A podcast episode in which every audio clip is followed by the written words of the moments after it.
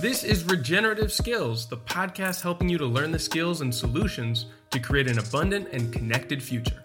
I'm your host, Oliver Goshey. New Society Publishers has been a leader in sustainable publishing for over 40 years now. They're an activist, solutions oriented publisher focused on bringing you tools for a world of change. They've now published over 600 books available both in print and ebooks, as well as an increasing library of audiobook selection as well. They care deeply about both what they publish and how they do business, and so the same thinker and doer approach permeates their in house work and the books themselves. A certified B Corporation, they print on 100% post consumer recycled paper and they are carbon neutral and they print only in North America, never offshore. And that's just the company themselves. Most importantly, they've got the best selection of books that you need to build your own regenerative ecological or community based projects. You can check out their full list of titles now at newsociety.com. Hey there, everybody, and welcome back. So, syntropic agroforestry has exploded in popularity and interest in the last few years. Now, I've explored this agroforestry design and management system a little in some previous episodes with my friend Jacob Evans, but there's so much more to explore. Now, first pioneered by renowned farmer Ernst Götsch in Brazil, his integrated approach of dense planting and timed pruning, an intervention to accelerate natural succession and replace outside inputs for both ecosystem regeneration and nutrient dense food production, has sparked an interest in many people to adapt the concepts to their own climates and contexts. From what I've heard, however, adapting syntropic methods to temperate climates has proven more difficult than many people originally thought. The plants that thrive in these latitudes have different growth cycles with their long dormant period and may compete for light more than their tropical counterparts. Now, luckily, I was able to find someone who has not only studied with Ernst closely in Brazil, but has also been pioneering syntropic systems in Germany, who was able to share some key learnings from the first couple years of experimentation. Now, Renke de Vries studied international forest ecosystem management and works as an agroforestry designer and consultant and in arboreal maintenance. Now, from 2019 to 2023, he has been responsible for the design, establishment, and management of syntropic agroforestry systems, especially at Gut and Bösel, the famous farm in Brandenburg outside of Berlin in Germany. In this interview, we go into the learnings that he brought from his formal studies in forestry and forest management, and how they juxtapose with his learnings from Ernst in Brazil. We also dig into the systems that he's been designing and planting, and the crucial learnings in his ongoing attempts to use syntropic principles in temperate climates. Now, though there is still so much to learn and experiment with, I've been very interested to see the different iterations of what I'm convinced are very wise and widely applicable principles of ecological management from the syntropic concept. Now, hopefully, this discussion will spark some interest in some of you to start your own agroforestry experiments. But now I'll hand things over to Renke de Vries. Well, welcome, Renke. It's a pleasure to finally connect with you. We've been talking about having an interview like this for a while, but our schedules haven't aligned. But now we finally got the opportunity to talk, and I'm really looking forward to exploring agroforestry with you. How are you doing today? Good, thank you. Well, look, let's start with the beginning. Why don't you tell me a bit about your personal background and how you got started working in agroforestry? Yeah. Um, so yeah, I mean, I've grown up in the countryside. Um, so my parents um had like a old farmhouse so I was lucky that I started like um, gardening since I was a child, and also, yeah, just um, transplanted trees when I was a little child, and had like uh, got a good connection from my from my childhood on.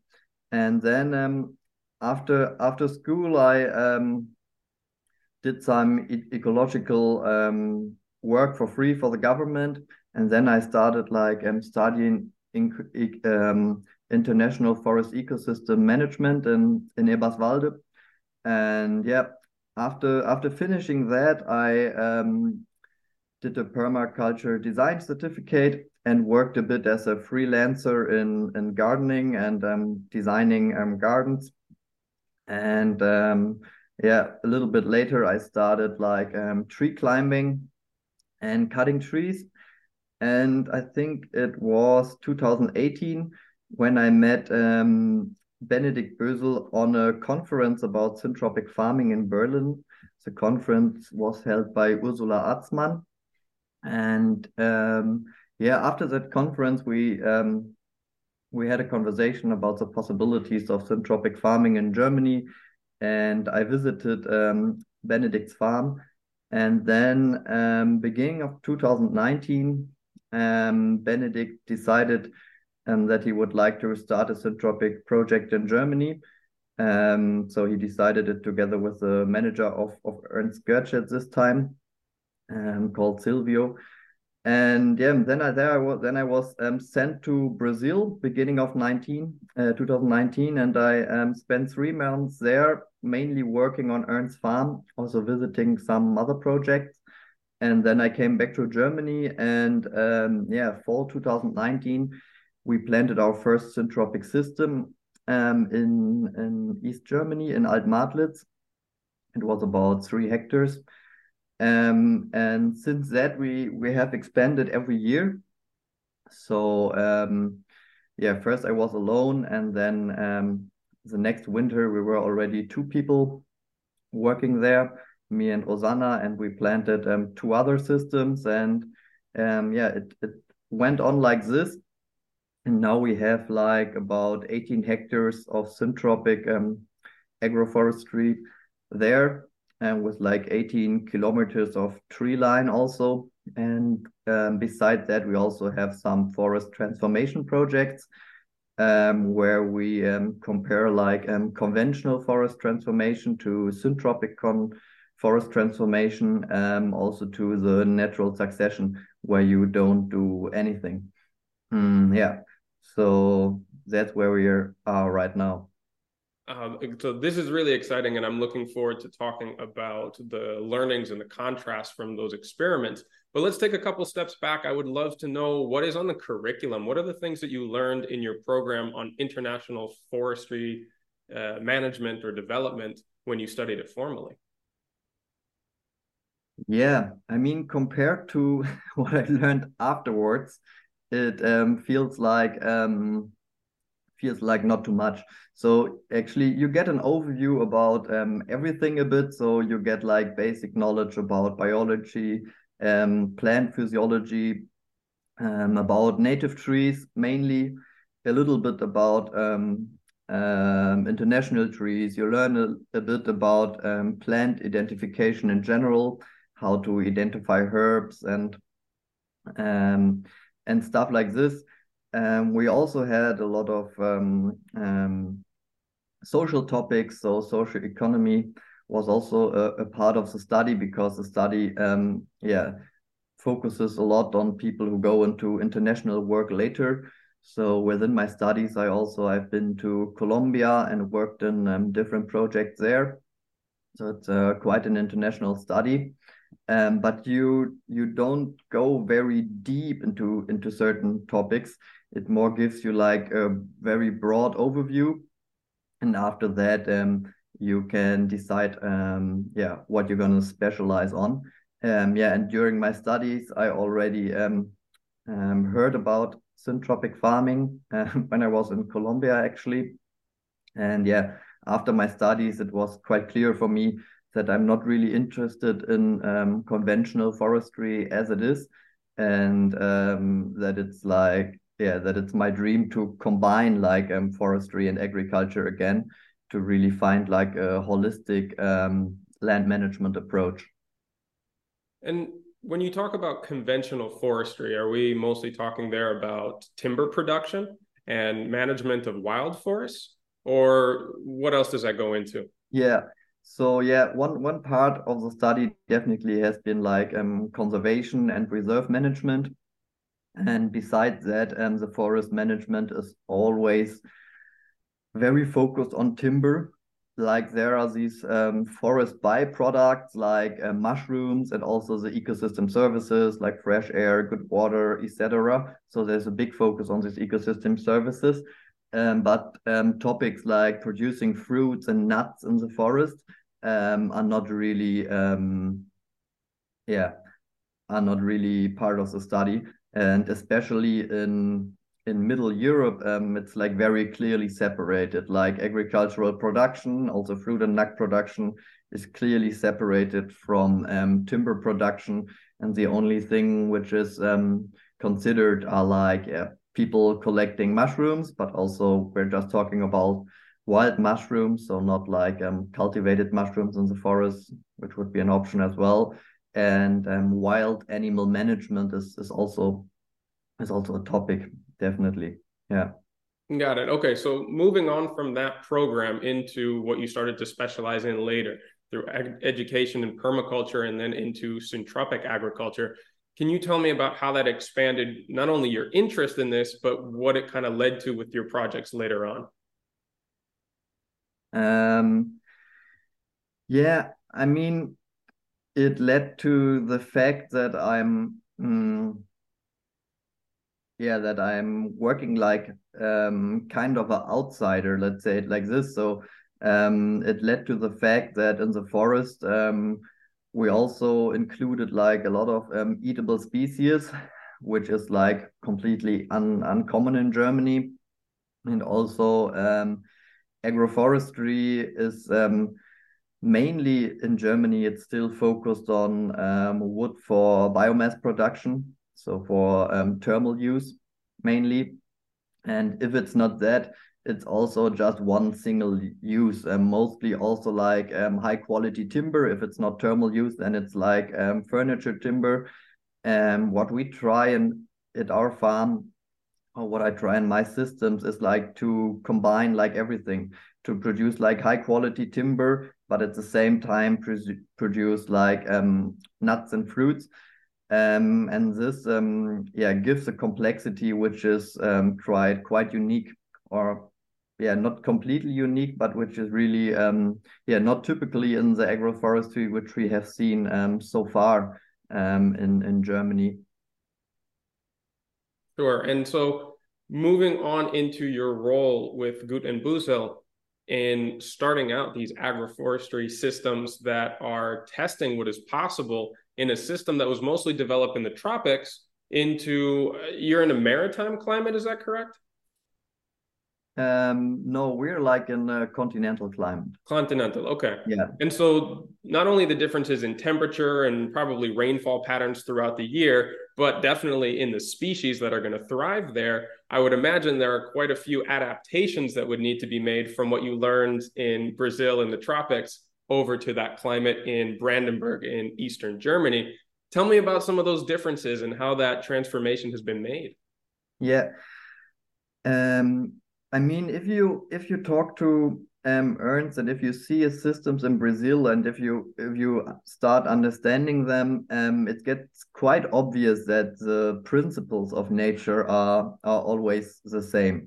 That you have a succession going on where one species follows the other. Um, but yeah, the the most um, important um, difficulty is that you have to have to find your your species in in this climate and this I I um, had to do by by myself because there were no syntropic experts in in this climate working already.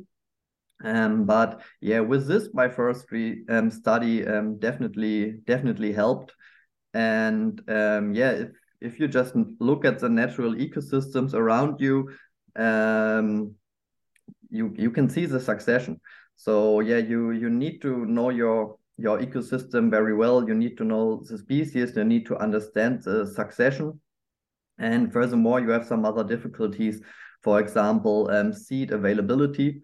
So in the tropics, um, Ernst always says when he's um, creating a new system, he always uses like the fruits of the season because there are almost always enough um, fruit trees and um, timber trees available having seeds and fruits. So in our climate, it's a little bit more more complicated with this. So you really need to check that you get your seeds together. Um, some trees also don't have seeds every year, so sometimes it's also good um, to collect seeds and store them for for two or three years. That's also what we are doing right now. So we have like fridges where we store like different seeds for example, the uh, ash trees, the fraxinus trees, they don't have seeds every year. So if we have a good um, harvest of fraxinus seeds, we try to store enough so that we can also seed them in the next year um, when we don't have them um, available. Um, so yeah, you really need to to check with your um, seed availability. Um, that's a big a big topic, and yeah, I mean stuff is growing a bit slower over here, um, which um, yeah, kind of gives you gives you a little bit more time, but also it's um, harder to make like a um, like an early revenue out of the system. So in Brazil, after eight months, you can um, harvest papayas. So we we just don't have these um, um, fruit cultures which give such an early revenue in our climate. And um, so um, the time you need to invest till you really get products out um, definitely is a bit longer. Um, so you need um, you need the possibility to to get over this time. Yeah. Yeah, that makes a lot of sense. And it makes me think that we should probably go back and go over some of the principles in nature that are broadly applicable and then go into how you work to design the systems and the adaptations that you've done. So let's start with some of the main principles of syntropic agriculture that are applicable to any climate. What are mm-hmm. some of the main ones there? Yeah. So one very important is like that you plant um, very densely and by this you try to um, work by seed as much as possible. Um, so we start with a very dense uh, mixture of um, yeah root cuttings, um, um, cuttings, um, seeds, and trees, so that we have a very good microclimate and that we also have like this natural selection process. and and besides that, we try to include the succession um, in our systems. So this is something usually we completely um, forget in forestry and also in, in agroforestry or in general in, in agriculture that a system usually is developing so that you have like um, less demanding plants in the beginning and they're followed by a little bit more demanding plants and by this, the system in terms of water holding capacity, um, soil structure, um, diversity is always enhancing. And if you just look at the um, grain field nowadays, so you grow like a early successional um, grass in the end, and after that um, you harvest, you you you work the soil, and then you start um, from the beginning, and the system is um, yeah slowly um slowly um slowly decreasing yeah. And syntropic agriculture tries to do the opposite but at the same um, time always also to get a to get a revenue out of the succession um, yeah. So you this is what i kind of understood when i started to study this as well. When you say you're planting the full succession at the same time and how that's different from conventional ways of looking at either forestry or orchard management it's the the plants that take up different strata in a forest and that have different requirements as they're growing right? So everything from the canopy to the different layers all the way down. Yeah. As well as those that need both you know kind of uh, what would you call them? More fertile or easier conditions to grow in good soil regular rainfall even if that's not what you have yet.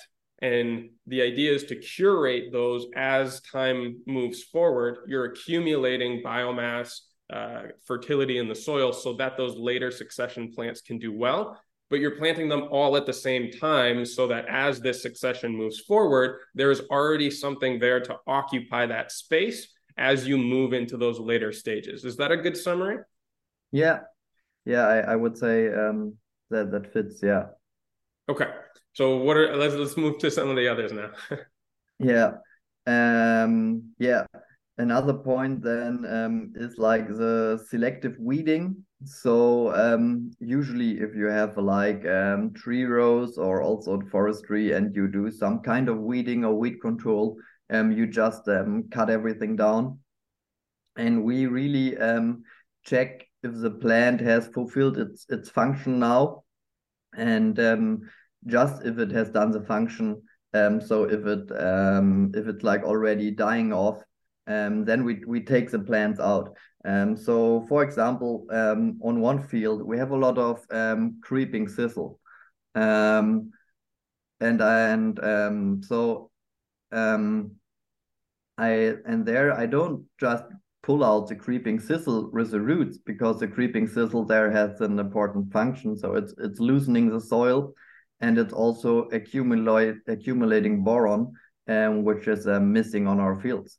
So mm. what I do is I try to cut down the thistles before they go into flower, and but I leave them there for two or three years, and then they disappear.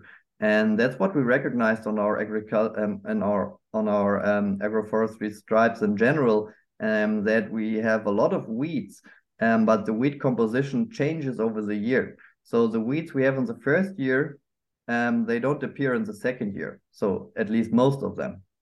And then in the second year, we have other weeds. And um, we try to control them that they don't overgrow our trees and stuff. But we just, but we do not um, just pull out them without um, thinking about it. Um, sure. The general theory that weeds have a very necessary function in the succession of a system. And if you allow them to perform that system, it reduces the amount of work or inputs that you need to bring in that would otherwise substitute for what those weeds are doing there. And that fits with what you've been observing in the system as they bow out as, you know, maybe boron is adequately sequestered or the compaction rate of the soil starts to change, right? Exactly. Um, and what I found um, really important um, um, in this topic, for example, is um, that um, it's if you have like grasses growing within the tree row, it, it can be very, very problematic because the grasses are very um, difficult to manage because you cannot cut them down in between, in between the trees all the time. Um, so, so what we try is to um, fill up our tree rows with a lot of um, herbs we we choose, which are like also um, part of the natural succession, and so that the grasses are not growing in that much um, from the sides. So we um, our um, agroforestry stripes are always um, they have like a grass clover and herb mix on on their sides, and this grass clover and herb mix we mow and sways to the trees so that we always have a line of mulch on each side of the tree row and within the tree row, we try to have like um, strong growing herbs, also early successional herbs, for example. So we always put sunflowers in there. We put wild chervil in there. We put wild carrot in there. So we have like these uh, one and um, two year um, um, living um, herbs, but we also put like herbs which are living for more years, like comfrey, horseradish, um, mint, um, different artemisias, um, hyssops. Um, and yeah, it's those develop good. And we also managed um, over the last years to establish most of them by seed, which makes it um, quite, um, yeah, what makes it more economically economically feasible. And then you really um, reduce uh, the amount of um, weeding to to a minimum. Um, yeah, and that that's a very very important part. Or, I mean, the big thing with these systems is the amount of management that it requires, right? There's yeah. always a trade off in between, you know, how much work gets done, how much input gets uh, brought in from from another site, or how much machinery and fuel is required to supplement the the labor. And you're using much more of a patient, active, and insightful sort of input system, which is your management in order to reduce the cost of inputs or machinery that other systems rely on. But the compromise there is that you need to figure out how to use that time efficiently. Otherwise, you know, you could just be there fiddling with plants by hand all day, all the time. Yeah. And these types of insights are really useful for people to set expectations about what the management could look like on their own version. I like that. Yeah, I mean that's also like the biggest, uh, not the biggest, but that's also a big um, difference to the tropics. I mean, labor co labor costs there are just much much lower, and also people are um, still still used to do certain labor works, which here in Middle Europe it's just um, not yeah not possible. Let's say like this, and so to have like some kind of mechanization in the systems is um, yeah is really important um, but also it's it's incredible um, what kind of work you do not have with a syntropic system. I mean, for example, we are not um, irrigating our systems um, and we're in a very dry climate. So we have like on average 400 millimeters of precipitation. In some of the years, um, we had even even less. Yeah, and for example, this um, this is something we don't have to do, which also is like a yeah a high amount of of cost and labor. And um, yeah, also the health of the trees is like um very very remarkable. Yeah. So yeah, another important um, principle of syntropic farming is like the disturbance.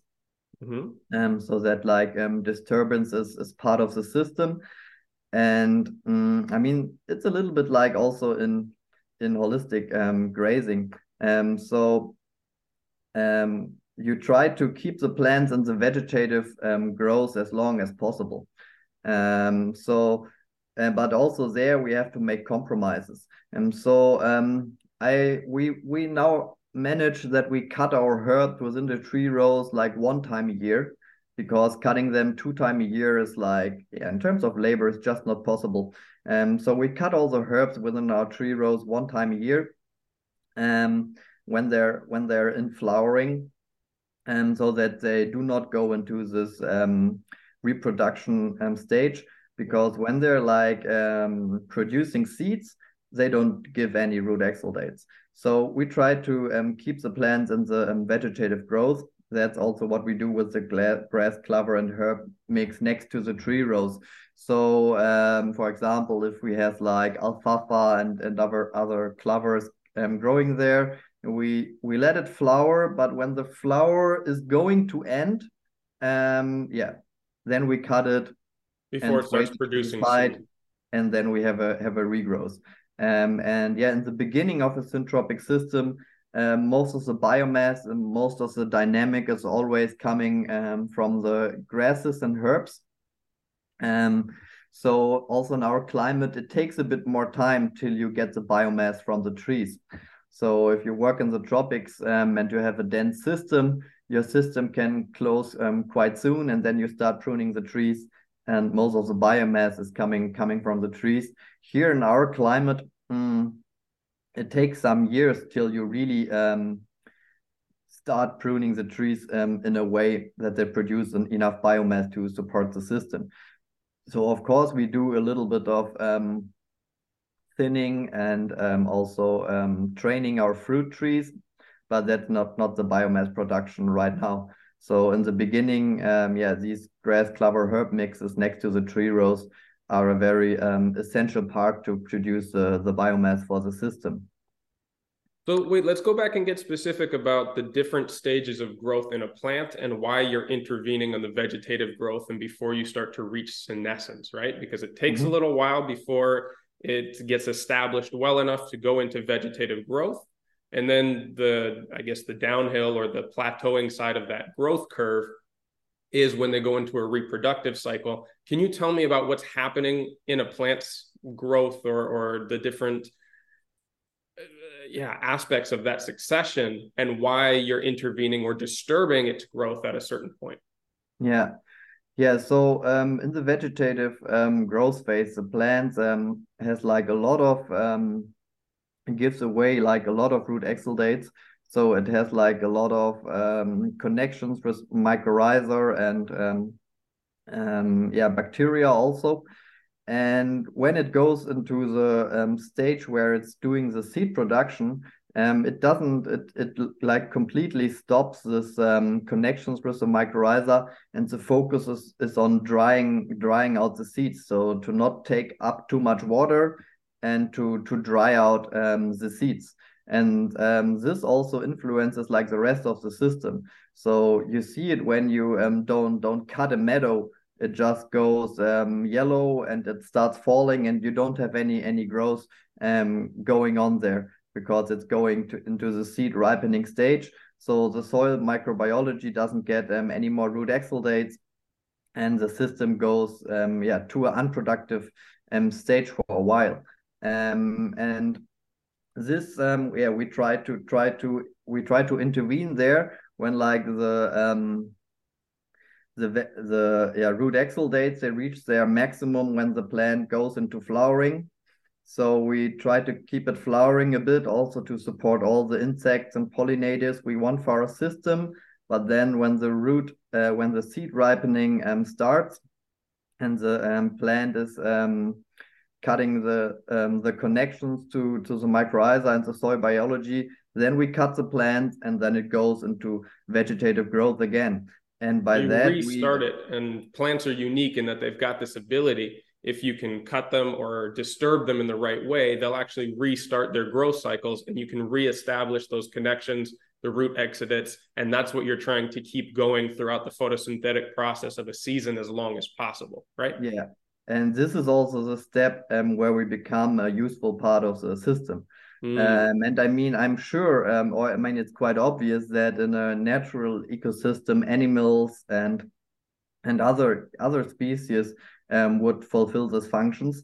Um, but yeah, as um, they're not doing it in the artificial systems we created, um, it's it's our job to to optimize the system. And um, yeah, I mean, you know what? I think the pasture is a good example because everyone knows that if you don't cut a pasture end of May, um, beginning of June, depending on your regions, it will just grow, it will get yellow, it will fall over, and you will not have a lot of growth there. But if you cut it, you will have a green regrowth and you will be able to cut it again after um, a month or one and a half half months. And that's also what Ernst was able to show on his farm that um, with his uh, method of pruning all those um, mother trees above his cacao, he's producing like four times more biomass um, than a primeval natural forest um, is doing.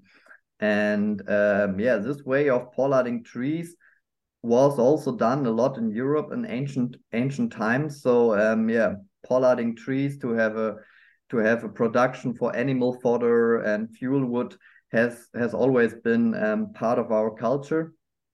But yeah, we kind of um, forgot about it. Yeah, what are the species that are most associated with pollarding in Germany or the places that you know of? Mm-hmm. Yeah, so willow is a very um, typical pollard tree. Um, I mean, willow in German also means something like pasture. Um, so Weide is um, yeah eine Weide where, where cows are, are grazing. So it was also a quite common tree to to give um, to feed to the animal animals. So willow is a typical um, pollard tree. Um, lime also is a classic um, pollard tree. Um, ash tree. Um, also the maple tree. The maple tree was used um, a lot for pollarding um, from the Romans. So they grew wine on the maple trees and always pollarded the maple trees and had their wine um, growing on these maple trees. Um, so elm, elm was also a classic pollard tree. Um, yeah, so yeah, this might have been the, the most important pollard trees. Yeah, oak also also has been has been pollarded a lot. Yeah. Very cool. Okay, so that gives us a good idea about how we're managing, how we're stepping into a system like this to assist the growth and accelerate succession essentially. Are there any more principles that you want to go over? Um no i think we don't have to go into everything. Just one thing maybe um but we had it a little little bit that you you in, in syntropic agriculture you don't look at um plants and also you don't look at insects or virus or in anything. You don't um, put it into good or bad so also when I find an insect eating on my plums, I don't I don't think, oh, that's a bad insect. I need to get rid of it. You always try to look at things um, in in the way of function. So also with the weeds, you try to see why is this weed growing here. And when I look at the weeds in my fields, I always find a way a, a, a reason why it's growing there. Either it's be compaction or too much nitrogen or not enough aeration in the air and the same applies to like um, insects and um, yeah fungi or um, viruses or something you have like this. And really this um, changes your way of of thinking a lot because you're not seeing nature as an enemy. So but you see it more as a mm, as a comp as a companion who is um, yeah showing you um, what works and what doesn't work Yeah. And yeah, if with this um, kind of approach, agriculture um, just um, feels much more um, harmonic, let's say like this. So you're not working against something, you're working with something. Yeah, yeah. A holistic approach, a whole ecosystem view of what it is that you're managing, not just breaking it down into individual components and micromanaging their growth systems. Um, that's characteristic of a lot of other types, but I love the way that it is approached and articulated in syntropic systems, uh, talking about the macroorganism and looking at it through successional stages and trying to identify deficiencies before you immediately assume that something is there unnecessarily or needs to be eradicated as a form of management. All right, so with these principles, which, like you said, are broadly applicable across ecosystems, climates, soil types, and such. How do you go about designing the system that you did? Because there's so much that one could do with an agroforestry design. We can go from silvopasture, mo- mostly managing for the growth of grass and forage for animals. We could look at it as an orchard, trying to get a yield from the trees themselves. And there are so many different combinations and configurations in between what did the design criteria and process look like for you for these experiments that you're running on the farm out there? Yeah. Um, so in the first year, um, with the first area I've planted, um, we put it on a, um, a field which was um, used for um, fodder production in the in the previous years, and um, we decided um, to not focus on a on a single fruit um, fruit crop in the first year. So for our first system, we decided really to put like um, one or two fruit cultures per row, um, and to combine it with different um, uh, mother trees, so wood trees, and also with different seeds to really get um, as much as um, information out of it. Um, so the first system we did was not um, focused on production; it was more focused on, um, yeah, getting um, as much knowledge um, um, possible out of the system. so I mean, in general, if I design a system, I look at the natural vegetation around me first. So I see what are the pioneer trees doing doing well in this region, and um, those pioneers um, I um, usually um, plant by cutting or I plant them as young saplings. Um, the reason for this is that a, a, lot of pioneer trees, it's like a principle of pioneer, pioneer trees, they have like very tiny seeds um, which are quite difficult to to germinate germinate in the field. So, for example, a, a poplar seed, um, it it can germinate for like 24 to 48 hours maximum. So it's just these white fluffy stuff flying around um, in the summer. So it's very difficult because our systems we establish in fall. Um, so it's almost it's impossible to keep um, poplar seeds for such a time and then um, seeding seeding them in, in fall. And with a lot of um, pioneer trees, it's like this. They have like very tiny seeds and they go over a long distance. And also this um, pioneer trees are very um, proved to be very resistant. And um, so I decided that the, the easiest is um, to just plant these pioneer trees or to do them by root cutting. And um, if I look at these pioneer trees, I always try to have a, a good mixture of um, plant families to to not just have, for example, poplar and willow, which in the end belong to the same um, family. And so I try to have like like a good diversity um, in yeah in in different plant plant families, so that later on um, the microbiome is yeah as diverse as possible. And in the end, in all these syntropic systems, um, the diversity comes through the mother trees. Because in the mother trees, which you're pollarding later on, you can have a huge diversity. But in your production crop, let it be hazelnut or let it be plum or let it be cacao in the tropics, you need to have like, yeah, you need to have like one culture per row. Um, or if you have different harvest times, maybe in some circumstances you can do two fruit cultures per row. Yeah, but you need to have them um, densely together to make an economic harvest possible. So um, to bring in the diversity and to have a resilient system, I, I mainly do this um, with the with the mother trees. Um, and also for this, on the first area, we didn't mix those mother trees completely. Um, in this first area, we planted like a block of one mother tree, for example, birch, and then we planted a block of willows, then we planted a block of poplar, then we planted a block of elder, um, to see how the different uh, mother trees are interacting with the fruit culture um, below. But this was, yeah, more uh, experimental approach. And in the systems afterwards, I always try to have as much as much mixture within the mother trees um, as possible. Um, so yeah, so first of all, I look at this um, pioneer species, um, and also there I'm I really um, always try to have as much as possible. So I'm not afraid of any um, non-native species. Um, Ernst always said you should plant what grows.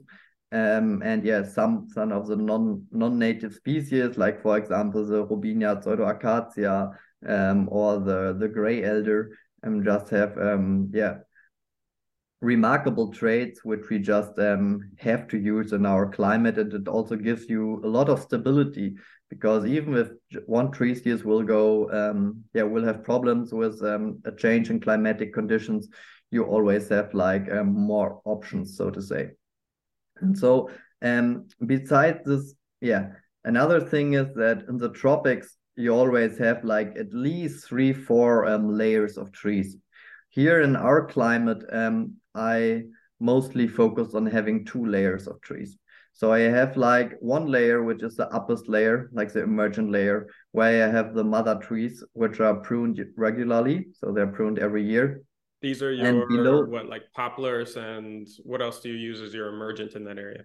Yeah, so in the beginning, I mean, we always have to differentiate because um, in between the early emergence and the late successional emergence.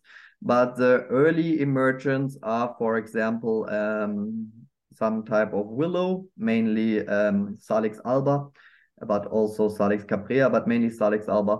Um, so we have like three, four different varieties of poplar, Populus tremula, Populus alba, and some hybrid poplars from North America. And then we have like different elders. So we have like um, gray elder, we have like Italian elder, which are very drought resistant elders. And then we have the some legumes like the Robinia um, and also the Gleditsia. Mm, yeah, so this, um, yeah, birches. Birches also play an important role. So there we mainly plant the um, sand birch, the Betula pendula, but we also um, um, make some tries with the Japanese birch because it has some some valuable timber. Um, yeah, so those are the main early um, successional trees um, we're we are working with here. Um, yeah, and below that we always have an early successional fruit culture. And if you look in the early succession here, or in general in Middle Europe, there are always some berries in the early succession. Um, so yeah, what you need to find out is what are the um, berries which are doing well in the early succession in, in your region. And for example, my region, uh, typical plants of the early succession are like the um, raspberry and blackberry. Um, and what we also find here is sea buckthorn. Mm -hmm. And what grows also very well here, even if it's not native, is the silverberry. It's also um, early successional shrub, and it does really well here. Um, so yeah, if we have plants which are doing well here in the succession, and um, which we can use economically, yeah, we are not afraid of taking them then in the in the system. And um, yeah, then you have, of course, to um, think about the the possibilities of your farm and what is feasible. And blackberries and raspberries is like uh, mostly hand harvest, with a lot of labor. So that was not the, the way to go for for us on large scale. Um, silverberry is still not really considered a food in in Europe. Um, so it's difficult to market, even if I think we should should give it a bigger san- uh, bigger chance. So this is why um, we um, focus mainly on sea buckthorn as a fruit production um, in the early succession. Um, yeah, and then um, the rest of the of the succession we um, mainly bring in by seed. Um, because this emergent mother trees I mentioned, like um, willow, poplar, and robinia, and so on, they're gonna leave the system after something like 20 to 30 years. I mean, they're always gonna thin out because so some gonna leave earlier, but the latest they're gonna leave the system roughly in 20 to, to let's say 35 years. Um, um, and to also have like um, mother trees um, in the system later on, um, we seed um, the the later successional mother trees. So tree species like uh, maple, um, ash, chestnut, um, different oaks, and they're all uh, cherry. Um, they're all brought in by seed, and then they grow up in the shade um, of these early successional mother trees and in the shade of, of the sea buckthorn. And also the um, later successional fruit cultures, um, let it be apple or let it be pear or let it be plum or hazelnut, that are like the four cultures also we're mainly focusing on. Um, we also bring them in by seed and then regraft them um, later on the field. Um, yeah. And, and so uh, the main reason for having fewer layers here is that in these climates there are fewer, at least commercially viable species that can tolerate the shade compared to the tropics. Is that correct? Yeah, I mean, not completely. I mean, there are two main reasons for this. And the first reason is that we just do not have that much um, sun here. So you you need to go down with the layers because you cannot have three or four or even five different species um, and then still have a fruit production below. Um, this doesn't work. And um, also here in our climate, the goal is to mechanize the cutting of the pollard trees. So the mother trees, I call them pollard trees now, but these are the trees which are always um, in the in the uppest layer um, the goal is to cut them mechanically, and because yeah, um, pruning them like it's done in Brazil manually um, is just not not possible here um, in terms of labor costs and also in terms of labor security in the end. Um, so the goal is to have a mechanized cutting of the mother trees, and then it's really difficult if they are in different heights.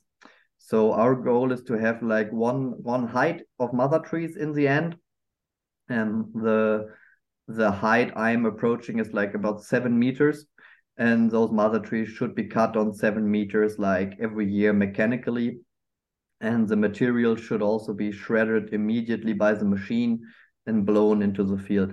And I think that's a really um, important step of um, yeah um, adapting um, syntropic agriculture to to our climate and also to our working conditions.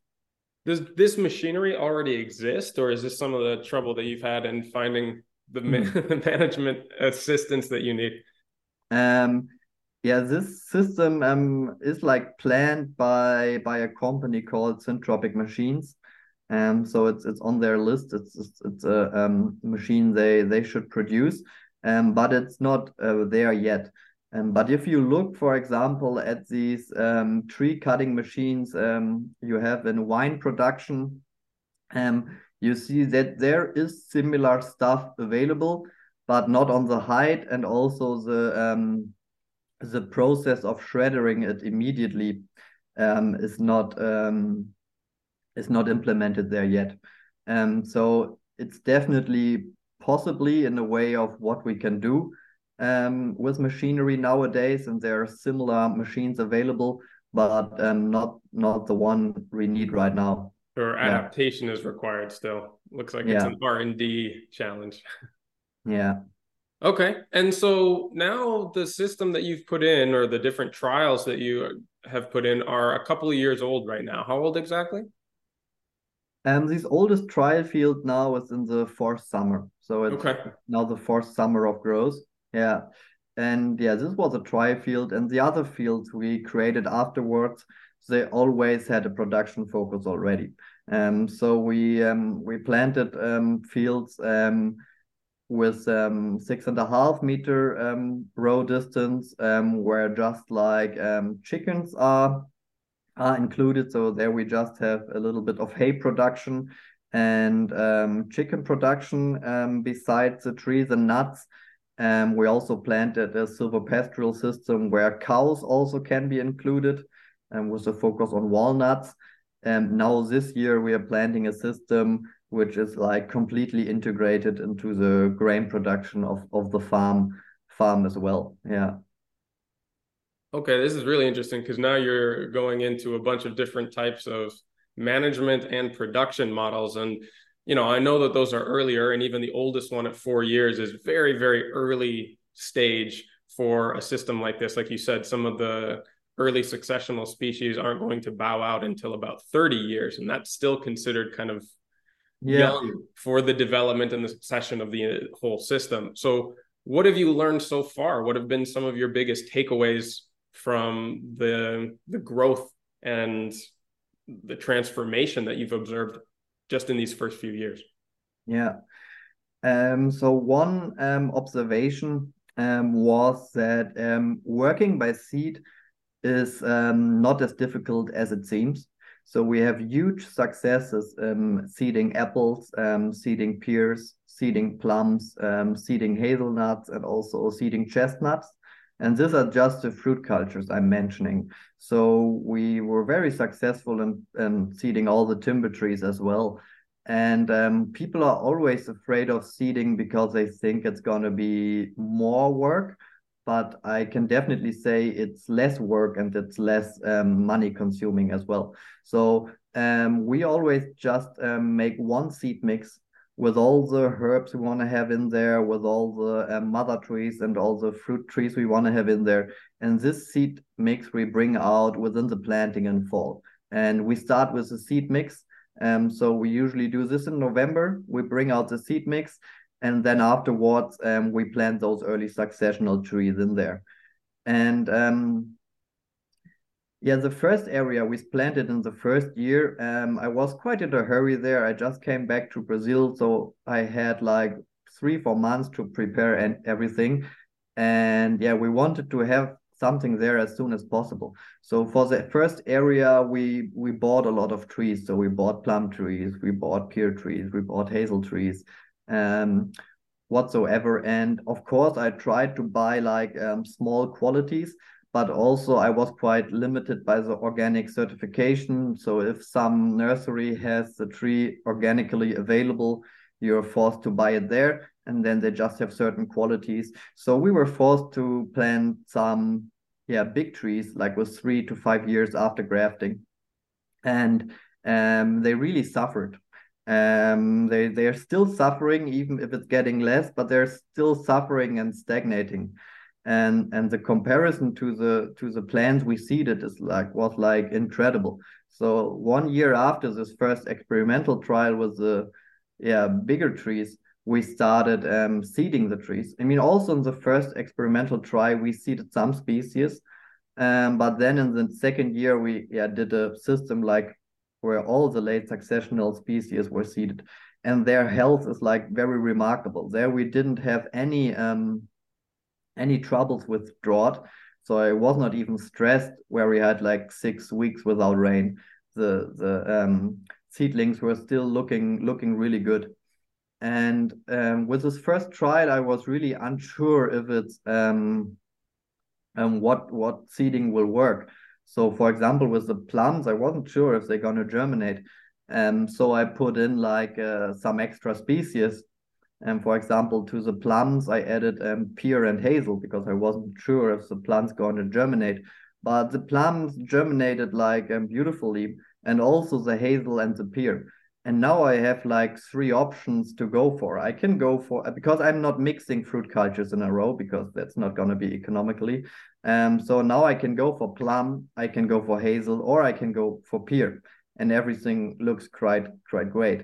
And um, this is also something I would recommend um, to everyone else um, that you give the that you give some options to to to the ecosystem and that you do not just focus on okay i need to have plums here i need to have hazel here that you give like two or three options and then at least one of them will grow and succeed and you have time to time to think about it.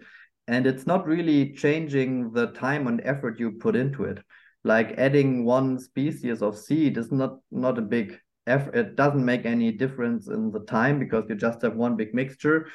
And yeah you can collect your seeds um, yourself or even if you buy them it's it's not not a big um, big cost point.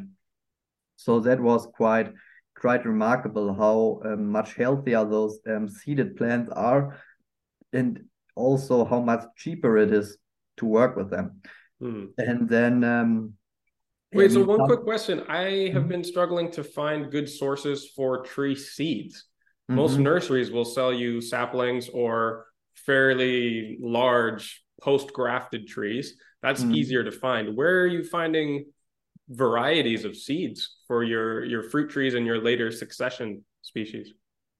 Yeah, so um, I was well, I'm quite lucky that there um, there's quite some forest around our farm and also a lot of hedges. Also, a lot of um, ancient hedges where you can see that there have been some fruit production going on on these in these hedges, like maybe a century ago or something. Mm. So you have these hedges of wild plum and wild pear, and I'm quite sure that these have been grafted pears and grafted plums in the past, but they just have been been forgotten. Um, so we were able to collect off a, a lot of um, wild plums so all the wild plums we seed, we can collect at our place. Um, with the apples, first we used like apples from a um, from a juicery. So because um, the juice is, is heated after the after it's pressed, so the pulp with all the seeds you can use for seeding. Um, we collected wild pears because wild pears is a very resistant layer for pears. And yeah and we have we have quite some forest here. So we could collect our um, maple seeds our ash trees and and so on. Um, so the my majority of seeds um, we just um, collect ourselves or we get them from juiceries. I also seeded aronia from an organic um, um, juicery which is pressing organic aronias um, and yeah some stuff we we also buy like from um, local um, governmental um, forestry seed sources and um, also from like some co companies like um, Herzog-Samen or Plusbaum. Um, so yeah, you need to find the seed sources in, in your region. But if you if you keep your eyes open, most likely some something's gonna appear. For example, i mean Berlin is full of tree hazel, so you can collect a lot of tree hazel seeds in, in Berlin, and then we seed the tree hazel, and then we um, graft the um, productive hazel like the Corylus avellana uh, on top of it. Um, yeah, so there's not like one source for buying stuff. Also, because you want to have locally adapted stuff. So the first thing I would recommend to everyone is to have a look around you in the region. Um, yeah, ask other farmers and stuff. Um, maybe look for wild varieties of fruits where you can graft on. Um, because, yeah, you don't, yeah, you just don't want to buy it. I mean, I maybe buy 10 to 20% of my seeds. Got the it. rest I try try to get um to get in the region. Yeah. Well, this is important to know now because this is when most of the species here in the temperate area is going to seed. And this is the ideal time to go around and forage and collect. I'm doing that myself. In fact, I was out there yesterday just grabbing stuff that grew around my area. I've been scoping out trees this entire season because we're in a very hot and uh, dry period at the moment for trees that are still thriving despite the drought and the high heat and using those as my indicators of who probably has good genetics despite where it might be growing. And i've come back now to, to collect seeds from those. So knowing what's growing well in your area is a good way to figure out you know where you might want to be reproducing the genetics that are succeeding under the conditions that you have. Definitely. And, and seeds are uh, are a rare source, and it's gonna. I mean, like all the nurseries, um, they they don't sell any seeds because all they they need all the seeds to to raise themselves. Um, also a lot of forest owners they have like long long term contracts with nurseries which are collecting um the seeds there. Um, so yeah, having your your local seed sources is a very very important thing. Yeah. All right, so let's go back to some of the learnings that you've gotten from these systems so far. You were talking about the success of planting from seed, especially for the later succession plants, and putting multiple species in a row and allowing the ecosystem to define what's going to grow best there. What have been some of your other key learnings so far? Another key learning was um, the importance of the herb layer. So in the first system, um, I I just um, I didn't really um, include a proper herb layer because I was not able um, to collect all the, the herb seeds before. And um, just buying so many herbs is not not possible. Um, it's just too too expensive to buy organic herbs to put like three herbs every meter. Um, so for the second season, we were able to raise a lot of herbs ourselves and also started to collecting herb seeds. And um, we really can see now after four years um, that if you have a well-established herb layer the amount of weeding goes down to yeah, more than half. So you can save like 50 to 70 percent of weeding at least really at least if you have a proper established herb layer. Um, and if you don't have your herb layer established it's yeah, it's it's really really hard um, to to weed out um, all the grasses um, invading invading your tree lines. So yeah, the importance of the herb layer um, got very very obvious for me, and yeah, it's something um, which is also not considered at all in in um, in normal agroforestry, and besides the herb layer, two other very important points um, are um, one is soil preparation. So we are using this um, tree line preparer from Renostech. It's um, loosening the soil um, to a depth of 45 centimeters, which is enough at our place because we have we have this compaction layer around mostly always around 20 30 centimeters um, and it has a rotary hoe above um, so the soil is also like lifted into the rotary hoe, which works like 13 centimeters deep. Um, and this makes a huge difference because the trees um, are not growing in compacted soil. I mean, a lot of people in agroforestry are still using drills. So they work on compacted fields and they drill holes where they're compacting the sides. And um, yeah, I mean, the tree can grow down then but that's not a not a proper proper preparation. So and there are not really many machines available specialized on preparing um, um, small stripes for for planting trees. So I think the soil preparation is is very important. Also in terms of weed pressure, etc. It's good to have a clean start, um, and also to have like a yeah a good seed bed. Um, so this is a very important part and also, wait, hang on real quick, because I, I I'm under the impression that Brandenburg is pretty famous for having sandy soils. Mm. And that makes me think that compaction maybe is not your biggest issue. Is this more important if you have heavy clay soils or yeah, maybe would you have to go deeper if that was the issue? So um I mean we have some loam on our fields. Mm-hmm. Um so it's not that we just have pure sand here. And also due to the way agriculture has done here the last century, we have a lot of inner erosion. So inner erosion means that the fine soil particles are washed down in the soil and then are thinned out at a certain depth. Um, so in the upper soil, it's more sandy, and then you have this loam layer where all the loam particles have been washed down by rain and and inner erosion. Um, so it's not that there's no no loam at all. So you you have this loam layer, um, and also the sand here um, has the ability um, to compact quite a lot. So there are different kind of sands.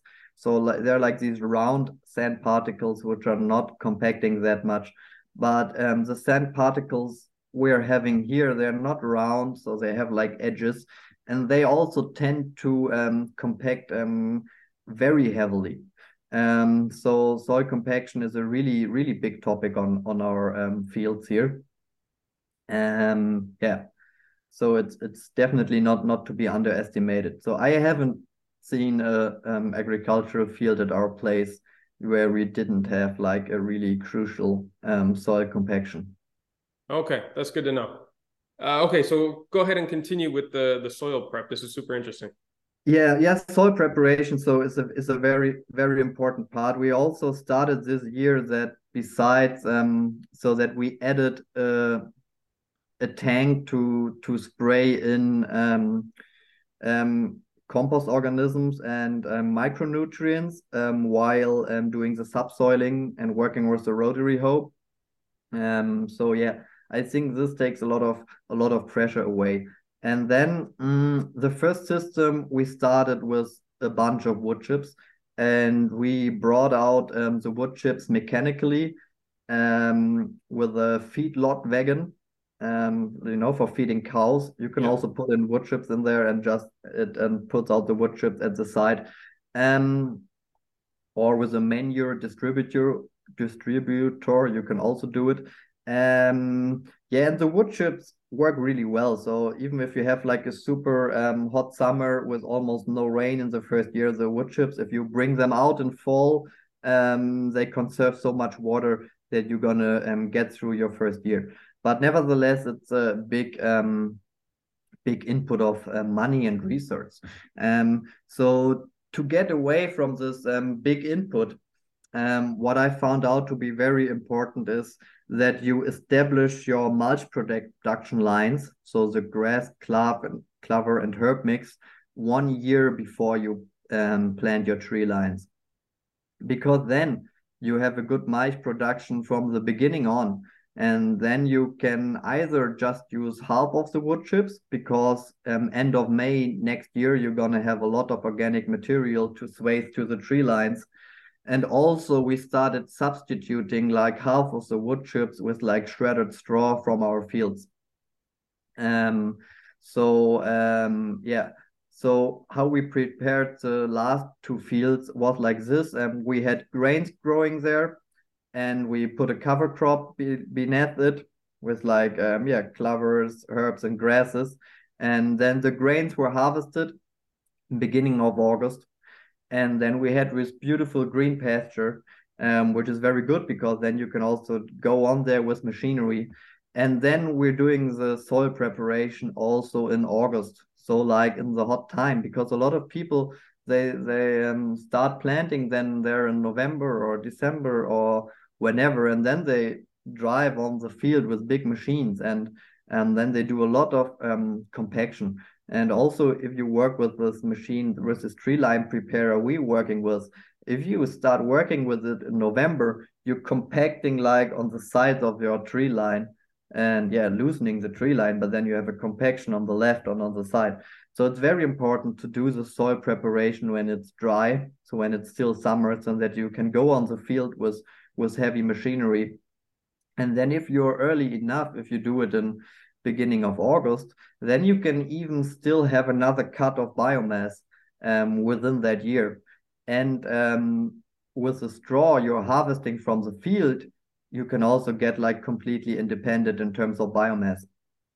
And yeah, that I think is a really important step. And it's yeah, it's it's not not really considered by most agri agroforesters. So they people want to have an agroforestry system and they just they always want to have it like immediately in the same year.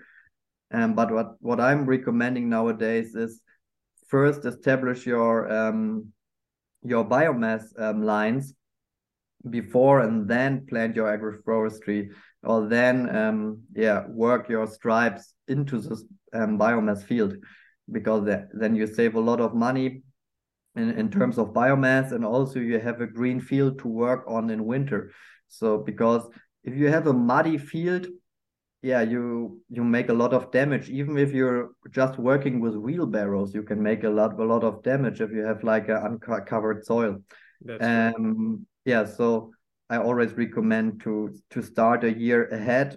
Yeah. Well, wait. So this is assuming that you're starting a system onto previous cropland. Yeah. Yeah. Okay, so if it was already pasture, or let's say it had been left fallow for a handful of years, maybe this wouldn't be as important of a step. Yeah, I agree. Okay, got it. That makes a lot of sense. Because I'm thinking right here, because I'm looking at a pasture right behind me that has been left fallow for quite a while. It's wild. It's got a lot of, let's say, bushes, a lot of wild blackberry, some pasture, but not that much. A lot of artemisia out in the fields. And would you consider that maybe a, a, decent enough start that you could put in your tree lines and use what's already there as your biomass? Um, depends a little bit on the on the growth you you have there. Um, I mean, I think it's always good to have as much um, biomass as possible. So I cannot really evaluate your your pasture right now. So, but maybe it would make sense to add some other species there to have have more biomass production um, yeah, so it also depends a little bit on on your climate. So I have a dry, we have a dry climate here, like a very dry climate. So what I found out here, um, to keep the mulch stripe next to the tree limes, to to keep it constant, I need like three meters of mulch production on um yeah to have enough enough mulch production. I think on on better better sites where you have more growth, um, two meters can be enough and also depends on the row distance you have. So if you have a wider row distance and you know you have like four or five meters of mulch production, maybe even a less productive um, pasture um, can be sufficient.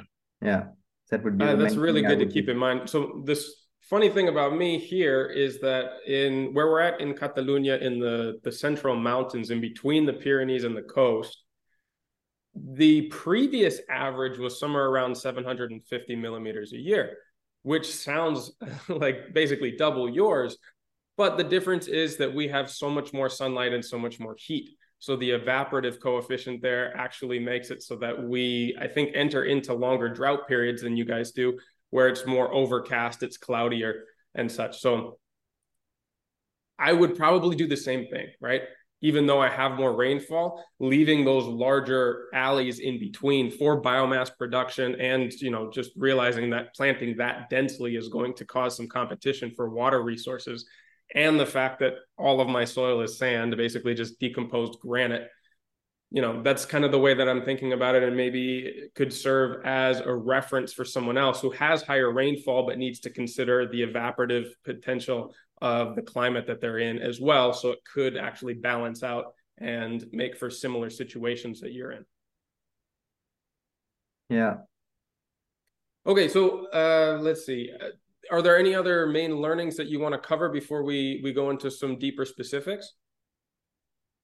No, I think this were the the most um, most important. So maybe something to add. I mean, we also started a, a tree nursery at our farm, um, and there we put our trees in so-called root pouches or um, air. I mean, yeah, everyone can Google it. So these are like two um, two potting systems where the roots are not um, running and running in circles, and where they also don't have to be cut because they're um, the, um, at the edges there's a semi-permeable um, membrane, and so the roots are just stop growing at the side of the pot and get more dense inside.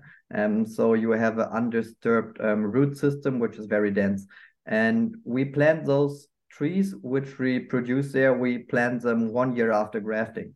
So we usually graft them in spring and plant them out in fall. And the difference of those trees um, compared to usual trees you get from a nursery is, is also huge. Um, so if for some reason you don't have the possibility to work by seed, I would really recommend people to produce the, tr the trees themselves or to check for a nursery um, which takes more care of the root system of the trees. But there are almost no nurseries nowadays doing that. Yeah. One of the reasons why I'm planning on being a nursery that does that in my area uh, this is something that I've explored before in previous episodes. And like you said, there's a real need for this quality of tree production in nurseries. And partly because I need to supply myself, and I've struggled to find sources like this where I am, and also realizing the need as more and more people plant in this way, I think it's going to be a, an important thing to invest in where I'm at. Um, I'm curious too about some of the species that you mentioned putting into your system, specifically the Robinia pseudoacacia, as we call acacias here, although they are not acacias, um, where in English is more common to refer to them as black locust, and also yeah. walnuts. These have very specific management requirements. The black locust is known for suckering, and invading out under the sides and in your pasture and starting to throw up a whole bunch of little what they call hijitos or, or you know small trees especially when you prune them. I'm curious as how you manage that. And then for walnuts having the the allelopathic qualities of killing many other species around them how you've managed that one. Let's take them one at a time. Mm-hmm. yeah so with the robinia i mean of, of course it's a question i'm, I'm asked a lot. Um, so those mother trees, those early successional mother trees, like the Robinia, um, we with those mother trees, we we just start the apical pruning um, when the tree has um, reached the end height, where we then um gonna constantly prune it to. Um, and this end height I'm focusing on in my system is like seven meters. So till it, till it has reached seven meters, the Robinia um, can grow more or less undisturbed. The only thing I'm I'm doing is taking off some lower branches which are growing into my fruit cultures because in syntropic agriculture you always keep keep the layers well separated. So the the branches of the mother trees should not grow into the crown of the fruit production trees below. Um, so the robinia can grow quite undisturbed um, till it reaches the seven meters. And when those mother trees reach those seven meters, they should be pollarded from the beginning on every year so that they always have like um, small wounds. Um, this was also how it has been done in ancient times. And this is also why these pollard trees um, can get like really old.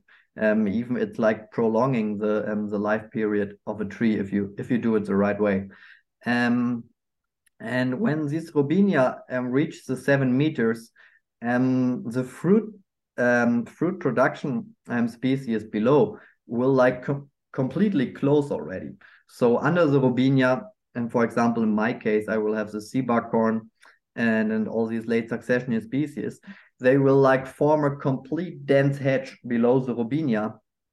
Um, and um, in the full shade, the robinia will not um, not make any any branches or it will also not um, make any root suckers in the in the full shade. So if you have like a, an apple tree or something below or a plum, and which is like completely closing, the robinia will not to not be able to bring um, up anything within the shade. Um, and that's also the case for all the other um, um, early successional trees like poplar, which are also making root suckers. And then in these um, area in between the lines, the six and a half meters or whatever distance you have. Um, yeah, the grass, grass and clover is like um, cut four times a year. Yeah, so I don't see any um possibility of the robinia invading there. I mean, we also have like forest land with robinia close to our agricultural fields, and we also don't have the problem of the robinia invading into into this agricultural fields. So within the tree line, um, yeah, the the the suckers are um, yeah are prevented by shade and in between the tree lines it's just a regular um, cutting and cutting and mowing and that's also um, the thing with the succession um, the sea buckthorn for example as well we're going to take it out after 15 maximum 20 years but then it's not going to be able to come back because then the plums and apples are going to close and it's just not going to grow grow in shade yeah. Yeah, that makes sense. You're creating the conditions for it not to be a problem, whereas it could otherwise invade if there were not these other conditions and species to take the place of what they would otherwise thrive under. Yeah, exactly. And yeah, that's also the thing um, with the Robinia. I mean, it's just invasive in very degraded ecosystems. A yeah. Robinia is not not invading a beech oak forest or, or something yeah. like this. Yeah and that's the general thing with those invasive species that they usually just thrive on very um, disturbed areas. And it's also very interesting with the herbs, as I mentioned, for example, on our tree lines, in the first year, everything is like full with the cornflower, this is blue flower, you maybe know. And that's like in all our agricultural fields, we have it every year. But in our tree lines, it's just in the first year. In the second year, you don't have any cornflower anymore, and you have other herbs coming up. So you see that if you let the succession going, it's not going to be the same herb or same tree for like for always. Yeah. Yeah. Yeah. That makes sense. Okay, so what about the challenges of the walnut and the allelopathic basically root exudates that it puts out, which kind of create the conditions for no competition from other plants, which yeah. is kind of its defense mechanism. So um, the walnut, um, as far as I see it, is a is an emergent tree. So it's in the in the highest layer. Um, so in my walnut system, I planted, I put a put walnuts in every sixth line because the walnut line will not will not produce a lot of biomass on the long term. And if I would put walnuts every line, I would not have sufficient biomass um, production in my in my system on the long term. Um, and with the allo allopathetic um, effects of walnut, I think that it's quite quite overestimated because if you just look in literature how many species there are which are do not have these allelopathetic um, um, yeah reactions with walnut, there are still quite a lot. For example, all the um, monocotyledones, so all the grains, they don't have these allopathetic effects with the walnut. So all the grasses don't have problems with walnuts at all. And also like the and for some species there's still um, no research being done um, for most of the species. But for example, peach works really well with walnut. Um, also, the American hazel um, works very well um, with walnut. I haven't seen studies about the European hazel, but I'm guessing it will also not have big problems.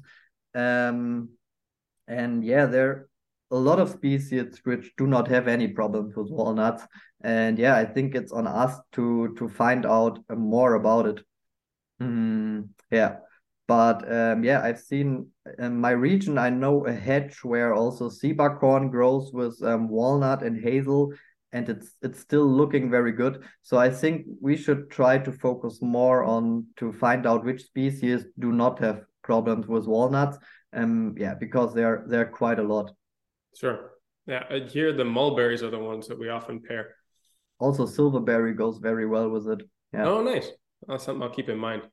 Okay, so that's the the questions I had off the top of my head for the specific species would you make any recommendations on how to because you know we were talking about earlier about the necessity of understanding the qualities the behaviors of the plants that you're pairing with one another in order to make a design that fits within your personal objectives with creating a planting like this where would you recommend that someone get started in their research if they don't have the background in forestry or plant identification that you have um, I would start my research on the observation of the environment actually.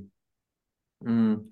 Um, because yeah, you just you can, for example, here you can look in the um, um, rejuvenations with Robinia pseudoacacia, and what you're gonna see is that there are a lot of trees coming up below the Robinia, and um, so my and also there's not that much research being done also in forestry of which trees work well well with each other. And then it's always just two species together and it's mainly a light competition thing but light is something we can manage in syntropic agriculture.